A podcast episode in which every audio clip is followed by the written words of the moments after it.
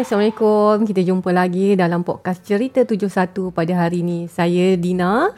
Jadi untuk tema hari ini kita masih lagi mengupas berkenaan dengan sempadan darat. Bersama-sama saya adalah Cik Dek atau Cik Mahdi. Selamat datang sekali lagi kepada Cik Dek. Ya, saya ada lagi kat sini. Terima kasih. Jadi untuk sesi kali ini uh, kita nak kupas lagi lebih lanjut lah berkenaan dengan penentuan sempadan darat. Itulah tak habis-habis boleh cerita. cerita lagi mungkin dalam bahasa yang mudah I- faham untuk kami pendengar. Itulah Dina ingatkan itu hari dah habis dah cerita pasal sempadan ni. Jemput saya lagi cerita pasal sempadan ni. Nak tahu lagi apa pasal sempadan ni?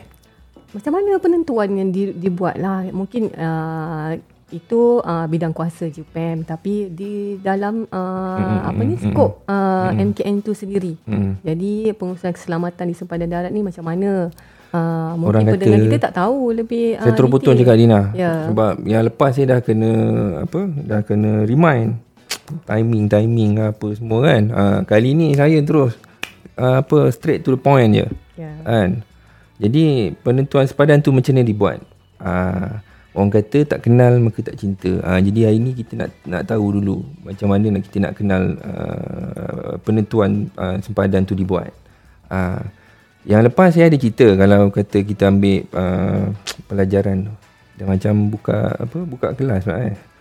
Pelajaran yang uh, yang lepas saya nyatakan penentuan sepadan tu dibuat melalui uh, sepadan semula jadi ataupun mengikut deskripsi. Jadi dalam uh, uh, uh, sepadan semula jadi tu kita ada dua elemen. Satu uh, sepadan darat. Uh, uh, sebelum saya lupa, yang saya sentuh ni hanya dalam konteks sepadan darat saja. Eh. Sepadan maritim kita tak masuk lagi. So as, uh, kita ambil dulu dalam konteks sepadan darat. Jadi dalam sepadan da- uh, sepadan semula jadi tu kita ada dua elemen.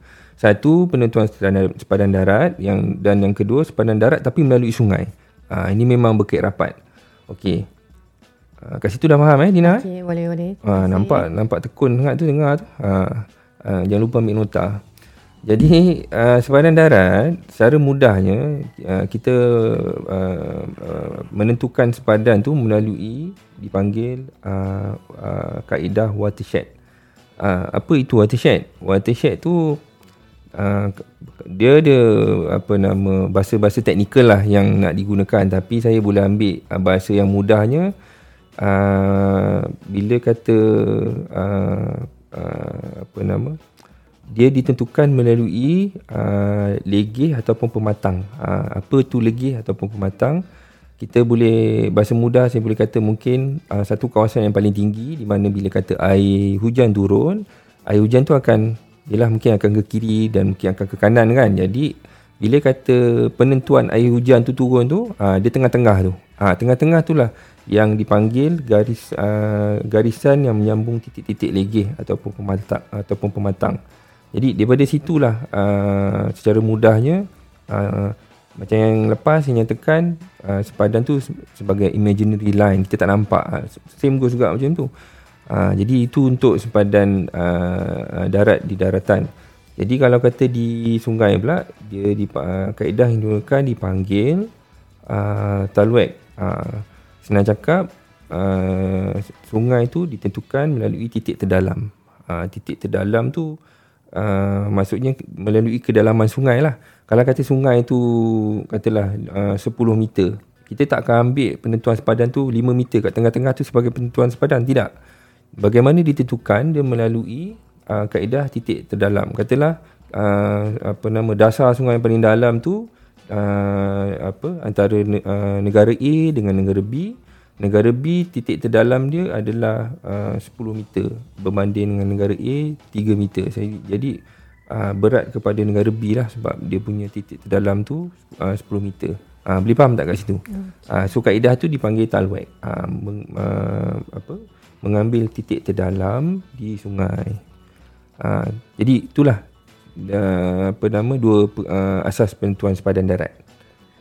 Jadi uh, dia agak sukar juga, lah sebab melibatkan kerja-kerja pengukuran Ah. yang melibatkan kawasan bentuk muka bumi yang berbeza-beza lah. Ya. Di setiap negara lah. Ya. ada, kebetulan pula kita ada tiga negara di mana Indonesia, Thailand dan juga Brunei lah.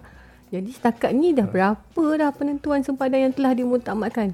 Weh, ini soalan-soalan ni. Soalan semua. Ada orang yang nak tahu juga uh, ni. Jadi mungkin saya ingat uh, bersambung dalam siri akan datang. Siri ni tak boleh sambung sebab bila saya dah buka kitab semadan tu, ha memang baru soalan yang kedua Cik Dek. Ha? Kita baru soalan yang kedua. Ya, Cik tapi kita apa nama masa tak begitu apa mengizinkan tu. Dan tak tak sempat nak jawab lah soalan yeah, ni. Yeah, Jadi uh, itu sajalah untuk uh, sesi kali ni. Uh, kepada pendengar semua. Jadi uh, up, jangan lupa untuk ikuti kami lagi dalam podcast Cerita 71 uh, MKN di masa akan datang. Bye. Jumpa lagi. Okay. Bye-bye.